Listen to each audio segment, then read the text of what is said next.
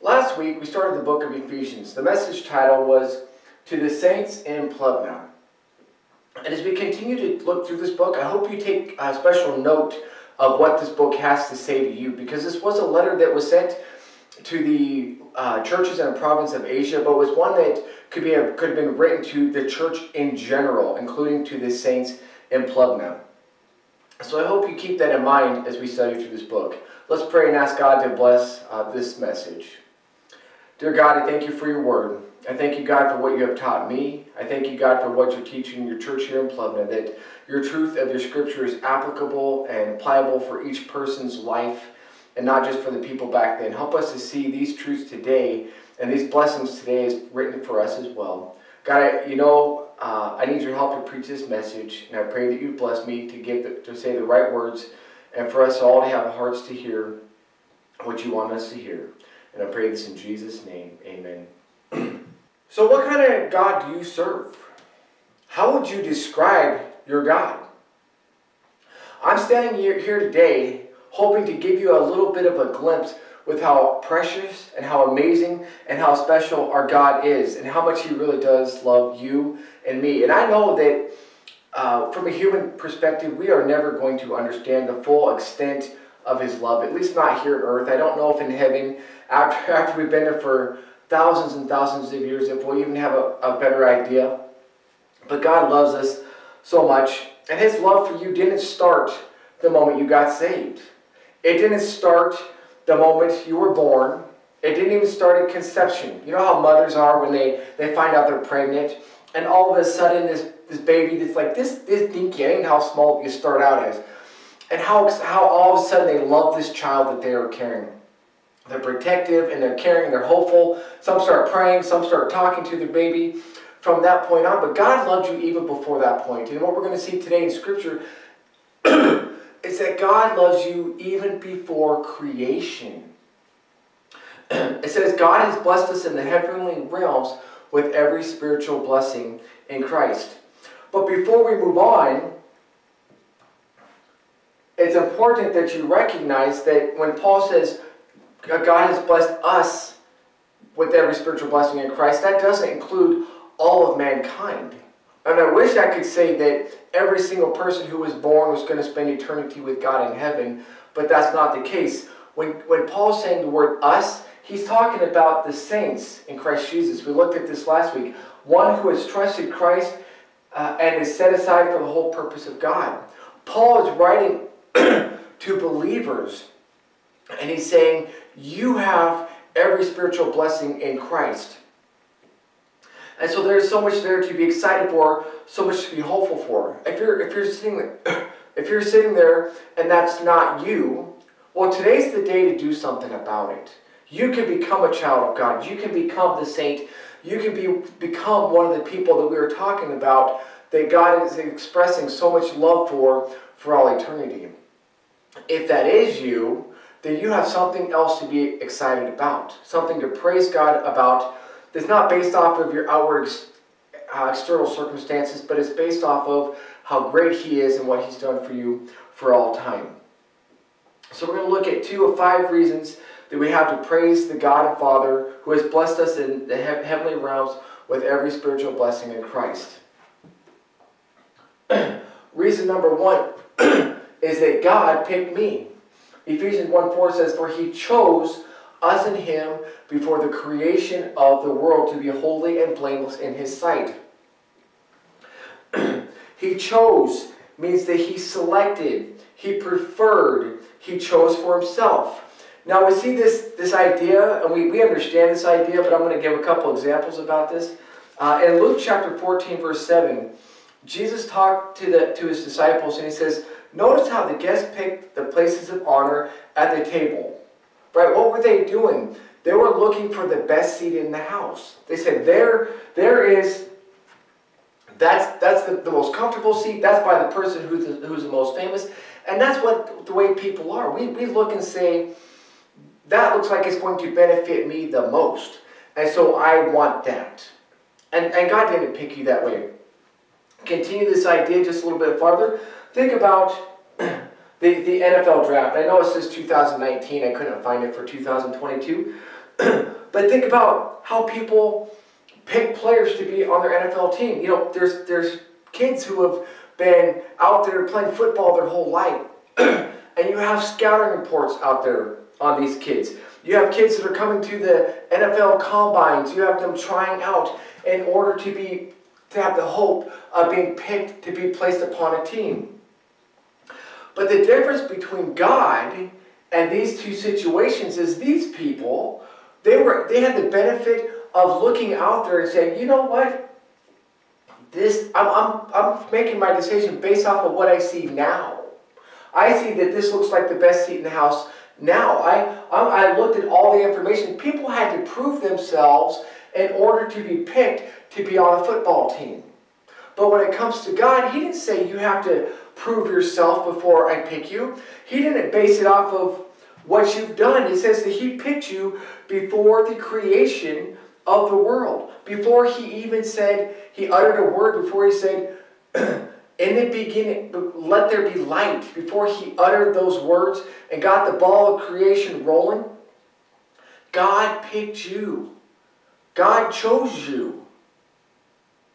If you are the saint, if you are the one who's trusted Christ as your Savior, you're set aside for the whole purpose of God. God picked you at that point. That's a very exciting thing. That's a hopeful thing. You, I hope that you, you just let, you let your mind dwell on that. God loved me. God picked me. He didn't have to choose me, but He chose to pick me. and it says that He picked you to be holy in His sight. Holy and blameless. Holy means to be set apart, dedicated, godly, or as a saint. To be blameless, without fault, free of blemish, faultless, unblameable. Now, a little secret that's well known, it's not much of a secret. I, I couldn't be blameless on my own before God for even 10 minutes. I'm a human. I screw up all the time. Isaiah 64 6 says that all my good deeds, they're just like filthy rags. What does God want that for? If, he's, if he was working on cleaning up the car, he's going to want a clean rag. If he was washing the dishes, he's going to want a clean one. He doesn't want a filthy one. And the best I can give him amounts to a filthy rag. So, reason one we have to praise God is that he picked me before the creation of the world to be part of his family. Reason number two is that God predestined me. Ephesians 1.5 says, In love, he predestined us to be adopted as his sons through Jesus Christ in accordance with his pleasure and will. He, in other words, he, he was planning for me. Predestined means that he decided beforehand. He determined be, be ahead of time. He predetermined, he preordained in advance. So essentially how this works is that there's a whole bunch of people. Just think about all the people ever to exist in all creation. God can look at all of them before life ever started. And he picked you, he picked them, and he picked me and said, I want these people to be with me in eternity forever. God selected some people from the masses to have salvation. And if that includes you, hallelujah. It doesn't get any better than that. If that doesn't include you, then you're in big trouble. Now, if you're paying attention to what I just said, I just opened up a great big can of worms. what do you mean that God picks who's going to be saved? How is that fair? Well, let me read you a couple verses. They kind of help prove this point in Romans chapter 9, verses 10 uh, through 16. Acts, or Romans chapter 9, verses 10 through 16. It says, Not only that, but Rebekah's children had one and the same father, our father Isaac. Yet before the twins were born or had done anything good or bad, in order that God's purpose in election or choosing might stand, she was told that the older will serve the younger. Now I'm a twin. I have a twin brother, and I was born 23 minutes before him. I, I told you the story how they, they, the whole time through the pregnancy, with every baby checkup that they had, they thought we were one big girl. One, you must be in sync heartbeat, very strong, heavy baby girl. Well, I came out the normal way, and then realized that all of a sudden there's another one in there. So my brother, my twin brother Ben, came out 23 minutes later. You know, and, and I think about myself in this situation. Well, that doesn't make sense. God, how could you say that he that I'm going to serve him? I'm the firstborn. How can I serve my twin brother? And from a human perspective, we say that's not fair. I didn't make any choice. I didn't. I didn't have the opportunity to prove myself. But this is how election works. It's, if we continue this, it says, just as it is written, Jacob I loved, Esau have I hated. Now wait a second, we got to stop right there. What do you mean? Jacob was the first, or was the second born. Esau was the firstborn. Jacob I loved, Esau I hated. Wait a second, I thought God loved everybody. That's true. God's not talking about the normal human emotion that we have towards somebody that has wronged us or has hurt us or has taken something from us, and we have that bent, that uh, stored up anger at that person, and we say, "I hate them." That's not how God is doing this. This is God choosing to show love to Jacob where he didn't show love to Esau. So when God says, I love Jacob and I didn't love Esau, he loved both of them, but he showed favor to one and not to the other. So if we continue this, verse 14 says, What shall we say then? Is God unjust? From a human perspective, we say, Yeah. But Paul says, Not at all. For he says to Moses, I will have mercy on whom I have mercy, and I will have compassion on whom I have compassion. It does not therefore depend on man's desire or effort, but on God's mercy. you know, the thing is, none of us deserve salvation. Romans 3.23 says that all have sinned and fall short of the glory of God. And so I have to not get so caught up about this, but look at myself and say, God, why did you pick me? Why did you want Josh, of all people, to be part of your heaven for all eternity? You know, we, we look at this and we say, boy, that's hard to grasp. You know, possibly the best way I can I can think of is an illustration I heard about. Here I come. Uh, I have a bunch of candy, and if I was here today, I, I might be trying this. I have a bunch of candy, and I invite some kids up forward. And I only have three pieces of candy, but there's eight kids. And I'm going to pick out candy. I'm going to give it to, to Taven. I'm going to give it to uh, Chase. I'm going to give it to, to Noah. And, and that's it. Only three people get the candy. Well, how many kids do you think are going to be mad? Well, probably five of them. But really, they, they, they can't be mad because I didn't promise them candy. They didn't earn it. They didn't deserve it. I just, I just had this much candy, and I gave it away to whoever I chose to give it to, to, to give to. You. And that's kind of how this is with salvation. God loves us. For, for some, it turns out better than others, but nobody deserves heaven. What's really happening is that God is choosing to show favor to some of us, while at the same time allowing other people to face the consequences for their sin, which is Romans 6.23. The wages of sin is death. so what do we do with all this? Are you sitting there thinking, I wonder if I'm elected or chosen? Was I predestined? Or I, am I one of those people that's going to have to spend eternity in hell reaping the consequences for my actions? As you're sitting there I want to encourage you to take advantage of the opportunity for yourself. The Bible tells us in Romans 3.20, or I'm sorry, John 3.16, that for God so loved the world that whosoever believes in him shall not perish, but have everlasting life. What does that verse mean? That means God loves everybody.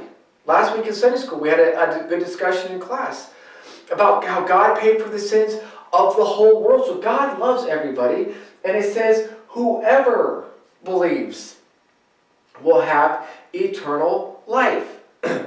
D.L. Moody says, Uh, here's a here's a couple other verses that kind of to show this. If you want to add to this about how much God loves the world and, and how all you have to do is believe. Uh, who Acts 16, 31, believe on the Lord Jesus Christ and you shall be saved. Romans uh, 10, 13 says, whoever calls, everyone who calls on the name of the Lord will be saved. So that is, you want, if you're wondering if you're one of the chosen, if you're one of the elect, and you want to do something about it, whoever believes will have eternal life. D.L. Moody says, the whoever wills are the elect. They're the chosen. They're the predestined. The whoever won't are the non-elect. The people who say no to this are those who don't, who are not going to be saved. J. Vernon McGee says, men are not lost because they have not been elected or chosen. They are lost because they are sinners, and that's the way they want it. And that is the way they have chosen it to be. Right? So we, we can get all caught up in wondering, am I the elect? Am I the chosen? Well, it's very, very simple. If you're willing to put your trust in Jesus as your Savior, you will have eternal life, and you are going to be a part of the elect and a part of the chosen. So maybe you're thinking, okay, I'm saved, but what about everybody else? Are they the elect? Are they the chosen? Are they going to spend eternity in heaven or eternity in hell? Well, I want to encourage you to do this to pray and share with those who are the unsaved. If, if you have friends and family and you're concerned about who's the elect and who's getting to heaven and who's not, pray for them. John 6 44 says, No one can come to me unless the Father who sent me draws them, and I'll raise them up the last day. No one's going to come to Jesus unless the Father draws them. I didn't come to Jesus on my own. I was a sinner doing whatever I wanted. In my sin nature, I couldn't, I couldn't do anything good. I, I couldn't find Jesus. Jesus had to come to me. The Father drew me. He called me to himself. So if you have unsaved friends and family members who don't know Jesus, I get on your knees and start praying for them. you know what else you need to do? Romans 10 14 says you need to tell them. You need to tell them about Jesus. Is how can they call the one of whom they haven't heard? That's a good question. If I don't know the name of Jesus, how am I going to call the name of Jesus? And how can they believe in the one who, or how can they believe in the one whom they have not heard? And how can they hear without someone preaching it? That doesn't just mean that the preacher who's up here or on this video, you, you know, trying to give a message. It means you who are opening up your mouth, taking the scriptures that are right there before you, and saying, here's the gospel. Here's the good news. So if you have friends and family, or you're concerned about the people across the seas who don't know the name of Jesus, and you want them to get to heaven, don't get bogged down. Don't get caught up in about who's the elect, who's the, the predetermined. Get on your knees and pray for them, and open up your mouth and to share Jesus with them. Really, the only the only time I see predestined getting hairy, a little bit uh, scary, is what about those who have never heard the name of Jesus? And that's a fair question. What about the person in Africa who's who never heard the name of Jesus? Well, I'd like to encourage you to do a little research. Go to Romans chapter 2, verses 14 through 15. I'm not going to get into that now because that's a different direction. But it talks about those who are not saved. And I think what would be better is for us to pray for them and to share Jesus with them. Now, a lot of people, when it comes to going to heaven, they have, they have one of two or three wrong views. You know, some people think, uh, and I, have heard this from a, a number of people, I just want to get to heaven. I don't care if I just, I just sit on the very edge of heaven's floor, you know, and everything else is going on, and I don't get it rewards. It's just as long as I get to heaven. Please, that's, that's good enough. Some people are like the song that says, prop me up beside the jukebox when I die. Lord, I want to go to heaven, but I don't want to go tonight. That's, that's their view, is they don't want to go to heaven tonight. Because it's, it's not a place that they, they feel comfortable with. It's not a place they feel is going to be that special. But it's going to be better than that. Ephesians 1 5 says this is the relationship It says, it says, uh,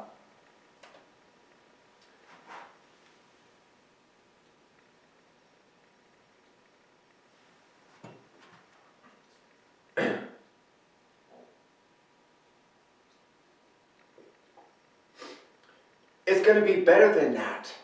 You, you have a special relationship. Ephesians 1 5 says, He predestined us to be adopted as His sons through Jesus Christ in accordance with His pleasure and will. All on Jesus. It makes Him happy. It's according to His will that He chose to adopt you.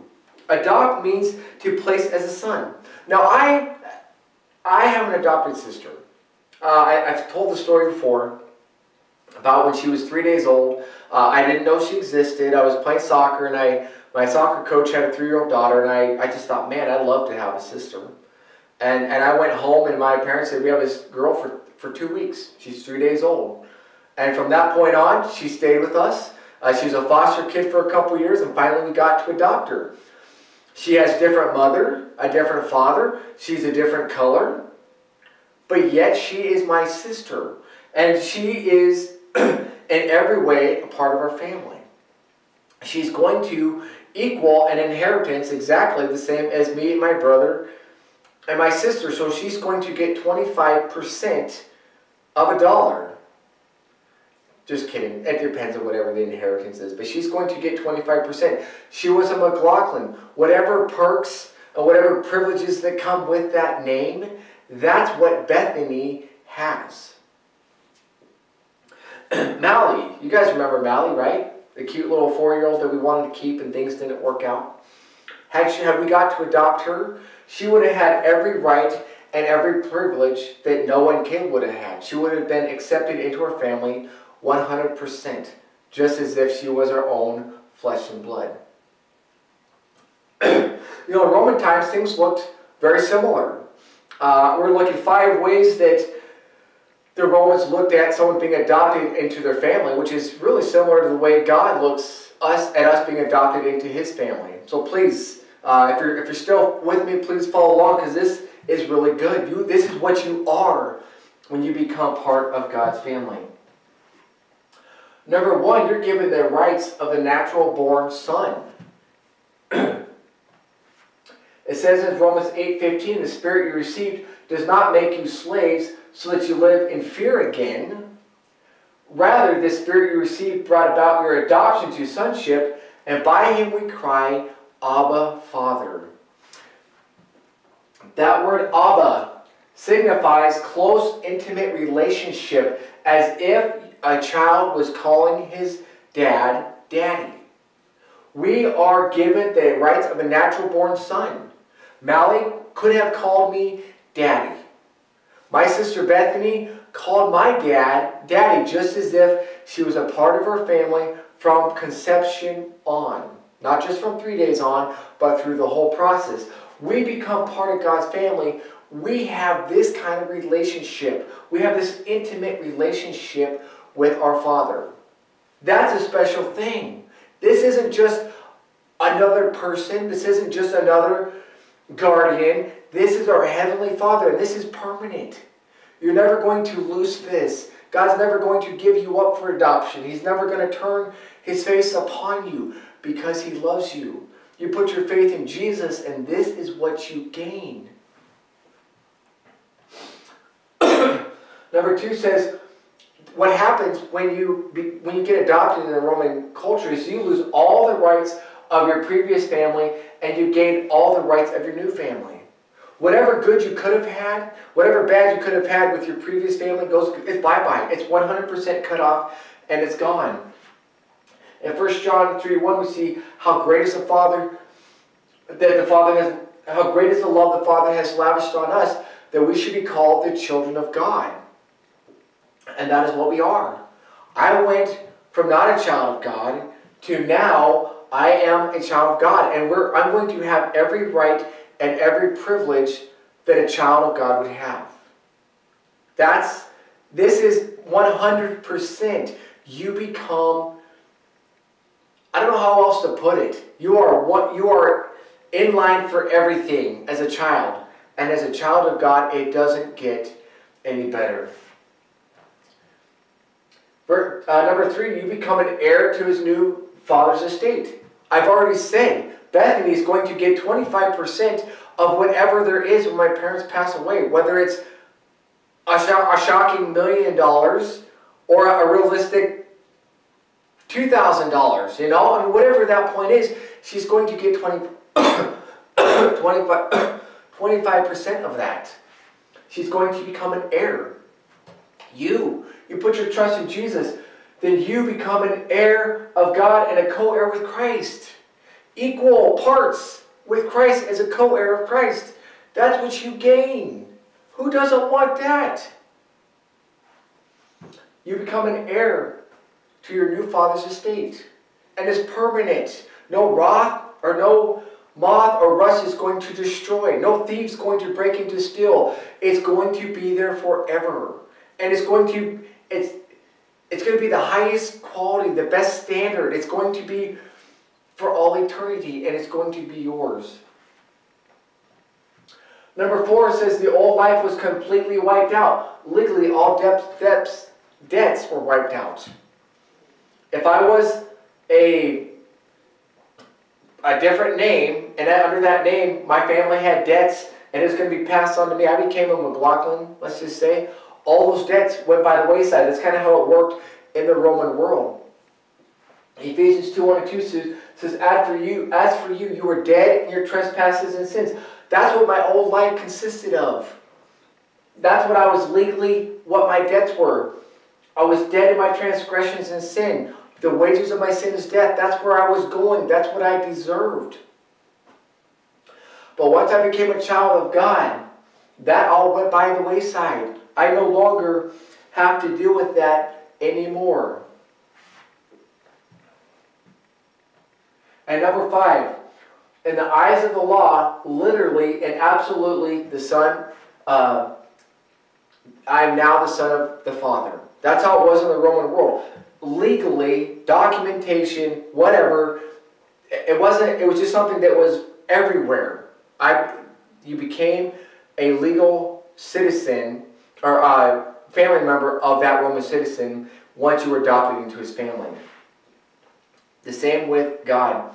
Consequently, you are no longer foreigners and strangers, but fellow citizens with God's people and also members of his household citizens with God's people, believers out there around you who have put their faith in Jesus. You are, you are co-heirs with them. You are, you are part of God's family with them. You are members of God's household legally in God's sight. You are 100% a child of God. And God has chosen to bless you in the heavenly realms with every spiritual blessing in Christ. He chose you before the creation of the world. He picked you. He says, I want you to be part of my family. so let me ask you. We know that those who, are, who put their faith in Jesus are part of God's family. But what about you? Have you trusted Jesus Christ as your Savior? Are you set aside for the whole purpose of God? If you're not sure, would you like to be? It's very, very simple. We all get saved the same way. The Bible says that we are all sinners. We've all, we've all lied or stolen or cheated or you name it, somebody, we, we're all guilty of something. And because we sin, we, none of us can get to heaven. Not me as the preacher, not you as this person sitting in the audience, not the missionary, not the guy who's on the radio, not even David Jeremiah, could get to heaven on his own. But God showed his love for us in this. While we were still sinners, Christ died for us. God wanted you to be part of his family, so he, he did the work. We're going to look at that next week. He did the work so that you could have salvation. And all you need to do is to confess with your mouth, Jesus, you are Lord and believe in your heart that God raised him from the dead. So you're just, you're admitting to him what you already know. I am a sinner. And I'm asking God that you please forgive me for my sins and you would give me eternal life. Please help me to live for you from now on. And if you want to pray that prayer, obviously I'm not going to ask you to come forward. You can sit there in your own pew and pray and ask Jesus to save you from the punishment of your sin. Or you can hope that you get home today and and and do it beside your bed tonight, or you can hope in three weeks that you're still alive and you get that opportunity. I wouldn't I wouldn't suggest that. Today's the day of salvation. Trust Jesus as your Savior. Be one of the elect. Be one of the chosen. Jesus died to pay for your sins. Allow that to be applied to your account and have salvation. Let's pray. Dear God, I'm, I, am i am just going to, I'm going to say a prayer. If you'd like to pray these words with me, they're not magic prayers, or they're not magic words. I'm just going to confess that I'm a sinner and ask Jesus to save me. If you'd like to pray along, I just want to encourage you to do that. Dear God, I'm a sinner. You know the things that I've done wrong, and I'm ashamed to admit them. I'm ashamed to that I've, I've done them so many times. And God, I'm just asking that you would please, by your mercy and by your grace, that you would forgive me Thank you for loving me enough that you chose me and you picked me before the creation of time, before the creation of the world to be part of your family.